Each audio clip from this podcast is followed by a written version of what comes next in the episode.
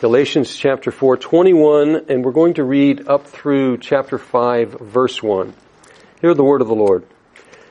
Tell me, you who desire to be under the law, do you not listen to the law? For it is written that Abraham had two sons, one by a slave woman and one by a free woman. But the son of the slave was born according to the flesh, while the son of the free woman was born through promise. Now, this may be interpreted allegorically. These women are two covenants. One is from Mount Sinai, bearing children for slavery. She is Hagar. Now, Hagar is Mount Sinai in Arabia. She corresponds to the present Jerusalem, for she is in slavery with her children. But the Jerusalem above is free, and she is our mother. For it is written, Rejoice, O barren one who does not bear, break forth and cry aloud, you who are not in labor. For the children of the desolate one will be more than those of the one who had a husband. Now, you brothers, like Isaac, are children of promise. But just as at that time, he who was born according to the flesh persecuted him who was born according to the Spirit, so also it is now. But what does the scripture say? Cast out the slave woman and her son, for the son of the slave woman shall not inherit with the son of the free woman.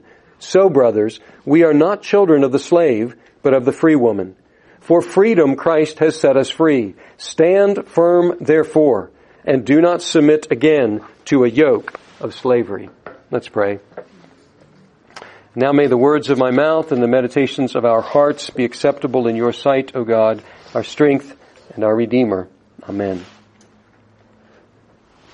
In many sports, the opponents face off and they oppose each other with opposite force. The main sport of this season is American football, and those poor guys on the front line, they're always smashing into each other on each play, and it's force against opposite force. Uh, in other sports, however, uh, the idea is not to oppose the force of your opponent, but it's to use the force of your opponent against him or her. Judo, for example, judo in Japanese means the gentle way. Although if you look at a judo match, it doesn't seem so gentle uh, always because they allow chokeholds and things like that. But the idea of judo is to take advantage of the force of your opponent and use it against him or her.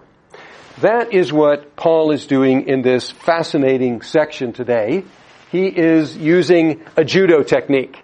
He is taking the force of those who were saying to these Gentile Christians, non-Jewish Christians in Galatia, the, the false teachers who were saying to them, you need to be back under the law. You need to be circumcised. You need to follow the calendar. You need to follow the diet. And he was saying, okay, you want to go there. That's your strength. The law, that's your strength. Well, I'll go there. I'll go there with you and let me show you where it really takes you. Look at verse 21 and you see how he does it. He says, tell me, tell me, you who desire to be under the law, do you not listen to the law? So this is his first judo move. Oh, you want to talk about the law? Do you? Great. Funny that you mentioned it. Let's talk about the law and let's see where the law takes us. But the way he does it is interesting because he's using in one verse two different meanings of the word law. He says, you who want to be under law, that is under commandment, do you not hear what the law, that is the Torah, that is the Pentateuch, that is the first five books of the Bible, do you not hear what the law says? So he's being very clever here. He's saying, you want to be under commandment. Don't you hear what the whole Torah says? And then he quotes from Genesis. And we wouldn't think about Genesis as being commandment, but we would think about Genesis as being Torah because it is part of the first five books of Moses. And what we need to do here in order to understand Galatians is I need to give you the backstory. Some of you are very familiar with this backstory, others not so much. But the backstory takes place between Genesis 15 and Genesis 21. God had told Abraham, when Abraham was about 75 years old, that he would have a son. And um, that takes place in chapter 15, verse 4. Well, 10 years go by, and by the way, Sarah is 10 years younger than Abraham. So, Abraham's 75, Sarah's 65. And God says, you will have a son. Pretty unlikely, right? Well, then they wait 10 years. And guess what? Still no son. So how old is Abraham? He's about 85. Sarah's about 75. And so Sarah has a suggestion.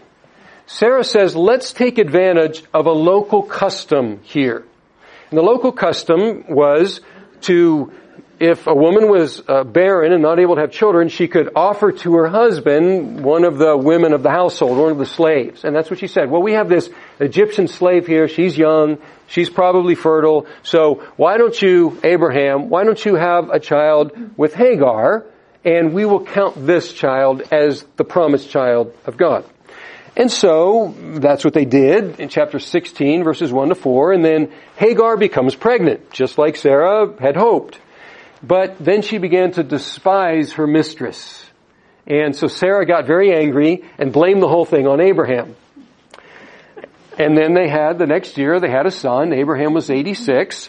And they called uh, the son Ishmael, which means God hears. God hears. So now they have a son. 13 years later, so let's keep doing the math here. 13 years later, now Abraham is 99 and uh, Sarah is about 89. God comes and clarifies his promise. God says, I told you you're going to have a son, but I want to clarify that you and Sarah are going to have a son. Not just that you, Abraham, are going to have a son, but you and Sarah are going to have a son at this time next year. And so, guess what? Sarah becomes pregnant. And this is in chapters, uh, chapter uh, 21. Sarah becomes pregnant and uh, she has a son and they call him Laughter. And why do they call him Laughter? Isaac? Because it's so funny. And, and she says, everybody who hears about this is going to laugh. Because this is hilarious. A woman who is 90 years old is nursing a son. And Abraham's 100. But that was the son of the promise. Well, then he was later weaned, and in those days, uh, they were, they were weaned sometimes after two or three years. So now we have a situation where Isaac, laughter, is about three years old. Ishmael and Hagar are still around. And Ishmael is probably about 14 years old. And so they have a celebration when Isaac is weaned. And uh, during the celebration, it seems like, it says the text that, that Ishmael was laughing. And you might think, well that's good. Didn't Sarah say everybody would laugh and now Ishmael is laughing? But Sarah took it to be a, a sarcastic, a, a mocking sort of laughing. And so Sarah said, that's it. That's enough. Abraham, get rid of this woman, get rid of her son, because this boy is not going to inherit with my son, Isaac.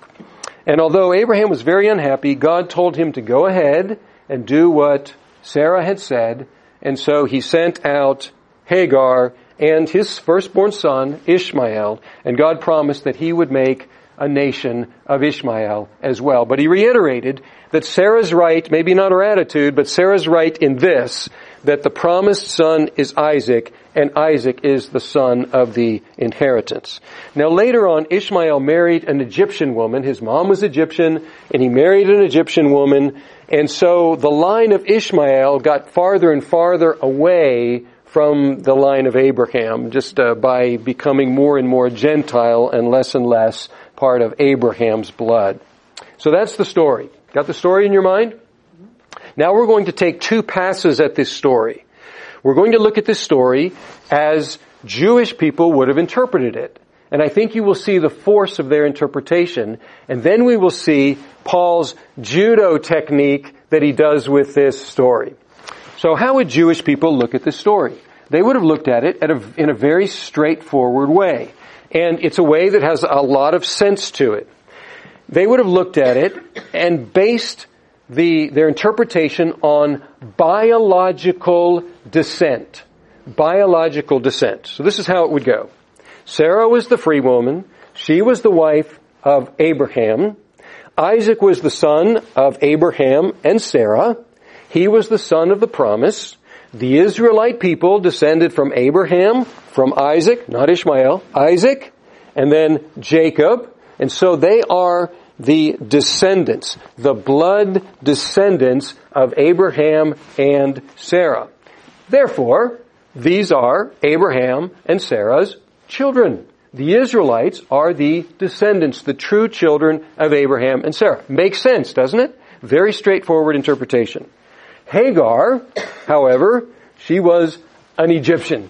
She was a Gentile. She was not of the same family. And her son, because she was a slave, her son could be considered a slave as well. His descendants were not part of the people of Israel, but essentially Gentiles related to the Arabs. And the Gentiles are not then the true children of Abraham. That's the interpretation that the Jews would have immediately come to. And it's a very straightforward interpretation. Now, let's think about the situation in Galatia. The false teachers in Galatia might have, we don't know, but they might have added a detail to that. They might have added this detail. It's true. The Gentiles are not children of Abraham, but they can become children of Abraham by being circumcised, because Ishmael was circumcised. And so, you Gentiles, yes, it's good for you to believe in Christ, but if you really want to be legitimate children of Abraham, then you need to be circumcised too. We don't know that they made that argument, but the story lends itself to that sort of application. Okay, are you with me? Now we get to the text. Now we see what Paul did with this. And we have to recognize that it is, it is quite clever what he did, uh, and quite surprising at first glance, but we see how this interpretation has a depth to it that the other interpretation doesn't have. And what he did was, he retold the story of these two sons, and he admitted that one was born of a free woman, and one was born of a slave woman. So he affirms all that. However, he emphasized something. That Ishmael was born according to the flesh. According to the flesh. And what does he mean by that? He means this. Was there anything miraculous about Ishmael's birth? Was there anything out of the ordinary? No. It was a man and a fertile woman coming together and having a baby. That is the most normal, biological, fleshly thing that can happen. That's how children get into the world. Nothing surprising about this. It is natural, it is fleshly. So, how was Ishmael born? According to the flesh. However, um, However, Isaac was born differently. And this is Paul's judo throw. Okay, you want to focus on biological descent? You want to focus on biology? I'll focus on biology. Who was born in a completely biologically explicable manner? Ishmael was born in that manner. But in contrast, Isaac was born according to the promise. In other words, he was born miraculously. Yes, there was biology involved, but I think you will agree that for a hundred year old man and a 90 year old woman to have a child, that's a miracle. That is a work of God. And so Isaac is the miraculous child. Isaac is the child born of the promise, whereas Ishmael is the child born of the flesh. Okay, are you with me? You see what Paul's doing here? Now, the conclusion will be that those who believe God's promise are the true children. Because here, Isaac's over here, he's the child of the promise. If you believe the promise, then you are in the line of Isaac. And if you don't believe the promise, then no matter what your biology might be, you are not of the children of Abraham and Isaac and Jacob, spiritually speaking. And uh, this conclusion is um, actually something that we all need to wrestle with today as well. Because some of us have strong believing heritages some of us have strong faith in our families, but that faith needs to be our faith as well. So we, we can't say uh, that we are okay before God because of who our grandfather was, or because of our great grandfather, or even who our parents were and what they believed. And so in each generation, the faith has to be there. It can't be, it can't be automatically inherited. Now what a blessing. What a blessing for the Jews to have the godly heritage that they have. And what a blessing for, for Christian uh, children of Christian families uh, who have been in a line of believers. What a wonderful advantage and blessing, and we do not dismiss that or, or discount that at all. But at the same time, they cannot simply rest on biological descent as their salvation. Now, Paul then applied this, this insight about these two principles, flesh and promise, and he applied them to two covenants. And here he starts going very fast. So buckle your seatbelts and let's try to keep up with his, his reasoning here. Because uh, in verse uh, 21, that's where we saw he begins the judo technique. And then in 22, he, he affirms that there were two sons. 23, he says the son of the slave was born according to the flesh, while the son of the free woman was born through promise. That's the basic interpretive principle that he uses throughout. And then he begins to apply other things to two covenants. Now this may be interpreted allegorically. These women are two covenants. Now, he mentions specifically only one of the two covenants, but the other one is there implicitly. He mentions one of the covenants, and that is the covenant from Mount Sinai. What was given on Mount Sinai to Moses? The law. So there's one covenant. This is the covenant of law. This is the covenant of Mount Sinai. The other covenant, which is implicitly here, that's the covenant with Abraham.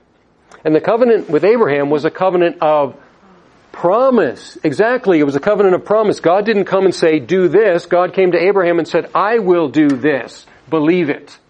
So the response to the, the covenant of promise is to believe. The response to the covenant of law is to do, is to obey. So these are the two covenants. Now watch what Paul does with this. He says, in verse 24, he says, uh, now, um, now this may be interpreted allegorically. These women are two covenants. One is from Mount Sinai. Bearing children for slavery, she is Hagar. Now Hagar is Mount Sinai in Arabia. She corresponds to the present Jerusalem, for she is in slavery with her children. Now Paul just took some big steps there. Let's see if we can follow what he's doing here, but he just turned the tables here. And what he did was he said, okay, let's look at these principles. Here is the principle of law. And what does law do to us who are not able to keep it? It enslaves us. And so, those who are enslaved have something in common with Hagar because she was a slave and her son was born to a slave. So you see what he's doing here? He's saying this principle of slavery if we are under law, we are unable to keep that law and it keeps us enslaved. He's already talked about that, um, about um, the Jews at the beginning of uh, chapter 4. I mean that the heir, as long as he is a, as a child, is no different from a slave, but he's under guardians. Do you remember that? That he was talking about we Jews, we were children, but we were underage and we were under law, and so we looked like we were still in slavery, and now that Christ has come, we're free, and we, we come into our full inheritance. He's saying, but if you're still under law, you're under slavery. And he says the present Jerusalem, that is to say, the present unbelieving Jews are the spiritual children of the slave woman. Now this is shocking. But you see how he turned the tables here. He's not talking about biological descent. He's talking about spiritual affinity. What is your life animated by? If it's animated by law, then you're in slavery and you are the spiritual children of Hagar. On the other hand, on the other hand, are the spiritual children of Sarah, the free woman. So let's keep reading what Paul says here. But the Jerusalem above the spiritual Jerusalem. She is our mother. For it is written, Rejoice, O barren one who does not bear. Break forth and cry aloud, you who are not in labor, for the children of the desolate one will be more than those of the one who has a husband. So, in, and then in verse 28, now you brothers, like Isaac, are children of promise. And then verse 31. So brothers, we are not children of the slave, but of the free woman. Do you see what he just did? He's saying, Jews or Gentiles who are under law are children of Hagar. Jews or Gentiles who are believers in Jesus Christ are heirs of the promise and therefore the true children of Abraham and Sarah, the free woman, because we have been set free. So do you, following the argument? You see what he's done? He's saying not just biological descent, because biological descent is not the whole picture here. There is spiritual affinity, and there is slavery under the law, and there is freedom through faith in Jesus Christ. He quotes here he quotes here in uh, verse 27 about more are the children of the desolate one than the one who has a husband. Uh, and this is reflecting on the fact that the Gentiles were coming to the, to faith in Jesus Christ in great numbers. And very soon there were more Gentiles than there were Jews in the Christian church. But it's saying these are free. They're free because they're coming the same way to God as Jews come, and that is through faith in Jesus Christ. Now, um, the argument may seem complicated because he takes some steps very rapidly, but it, it really just amplifies what he's already told us back in chapter 3. If you look at chapter 3 verse 7, Paul has already told us, Know then, that is those who are of faith who are the sons of Abraham. And then if you look at 3 verse 29, he says, And if you are Christ's, then you are Abraham's offspring, heirs according to promise. So this is not a new idea in Galatians, but he's added a new detail. He's told us twice, if you are heirs of the promise, if you are believers in Jesus Christ, then you are children of Abraham. But what does he add today? You're children not only of Abraham, but you're children of Sarah as well, because you are children of the free woman. My daughter Natalia is in law school and she's part of the Hispanic Law Student Association. I think it's Hispanic and Latino Law Student Association. And she rubs shoulders there with uh, a number of friends who have Mexican descent. Their parents are Mexicans. Biologically, they're Mexicans. But these classmates were born in the United States. Um, they don't have a Mexican passport. They oftentimes don't speak Spanish, but they're Mexican. Why? Because of biological descent. My daughter, on the other hand, doesn't have any Mexican blood at all, but she was born in Mexico she has a Mexican passport. She's a Mexican citizen. She speaks native Mexican Spanish. And sometimes they look at each other and say, who's the Mexican here? but you see, do you see the question, right? Is being Mexican a question of biological descent or is it a question of how you think and how you speak and how you feel and so on? Uh, is it simple biological descent or is it spiritual affinity? And that's the same sort of idea here. Who is the son? Who is the daughter of Abraham and Sarah? Those who are of the faith of Abraham and Sarah. Who are those who are in slavery? Well, those who are in slavery are those who put themselves under law as the principle of life and law keeping is the way to try to scale the heights to God. Whether they're of Jewish descent or Gentile descent, they're sons of the slave woman, and descended from her. Now there's a final step in this argument, and that's in verses 29 and 30. And this sounds rather harsh. It says, but just at, as at the time he who was born according to the flesh persecuted, that's strong language, he mocked, but Paul's talking about persecution because there already had broken out some persecution in his day persecuted him who was born according to the Spirit, so also it is now. But what does the scripture say? Cast out the slave woman and her son, for the son of the slave woman shall not inherit with the son of the free woman. And as we're reading along in Genesis 21, we might feel bad for Ishmael. getting cast out. He did nothing wrong. Hagar didn't do anything wrong. She did what her mistress told her to do. So we might feel compassion there, but God said, I will take care of her. I will take care of him. I will make him a great nation. But the line of the promise is through Isaac. So God affirmed this. Now what's Paul doing with this fact? Paul is saying these two principles of inheritance are incompatible. And this is what we've seen all through the letter to the Galatians. Incompatible. You can not mix these two as they were trying to do in Galatia. And what are these two principles of inheritance? One is law keeping and the other is faith in the promise. And you cannot mix these because you destroy faith in the promise if you try to mix that with the principle of law keeping to establish ourselves before God. And so that's what he does with this final detail. He says, it's right. What Sarah says is right. Her attitude might not be right, but her, what she says is right. Inheritance here is based on faith in the promise, not just biological descent. And uh, Paul has made it very clear that all of the promises of God are fulfilled in Jesus Christ.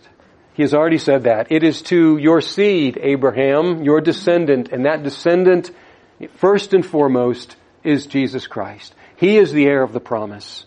And those who have faith in Him also become heirs of that same promise. Why in Him? We've seen this all through Galatians. What did He do? He's the one who came, Son of God in the flesh, fulfilling the law as a human being, giving His life for the sins of his people and rising from the dead on the third day. That is the good news. And Paul says, believe that good news and you will be a son or a daughter, not only of Abraham, and not only of Sarah, but as we saw a few weeks ago, of God himself. What's the takeaway? The takeaway is in chapter 5 verse 1. It's the takeaway for the Galatians, the takeaway for us. For freedom, Christ has set us free. Stand firm, therefore, and do not submit again to a yoke of slavery. That's what was going on in Galatia. They were losing the gospel by coming again under a yoke of slavery that no one could ever bear except for Jesus himself. So he says, if you've been set free, don't go back to slavery. If you've been set free, don't live as a slave, live as a free man, as a free woman. Now at this point, if you've been following this series, you probably at this point are saying, okay, I'm getting this. Now what? How do I live as a free person? Well, I'm glad you asked because that's what Paul is going to tell us in the rest of this letter. And I think you will find it beautiful, liberating, and I think you will find it very, very simple. Let's pray. Our God, we thank you for this story. And we thank you for how the gospel changes the story and brings out the depth of the story and for how it points out that we who were very far as Gentiles, very far from you, very far from the promises, very far from everything, that you brought us near in Jesus Christ. And we thank you that we can be included, not because we're descended from somebody, but rather because we have faith in Jesus Christ. And I pray for all of us that our faith would be in Christ alone. The one who came, the one who died, the one who rose again, the one who is coming again. We pray this in His name. Amen.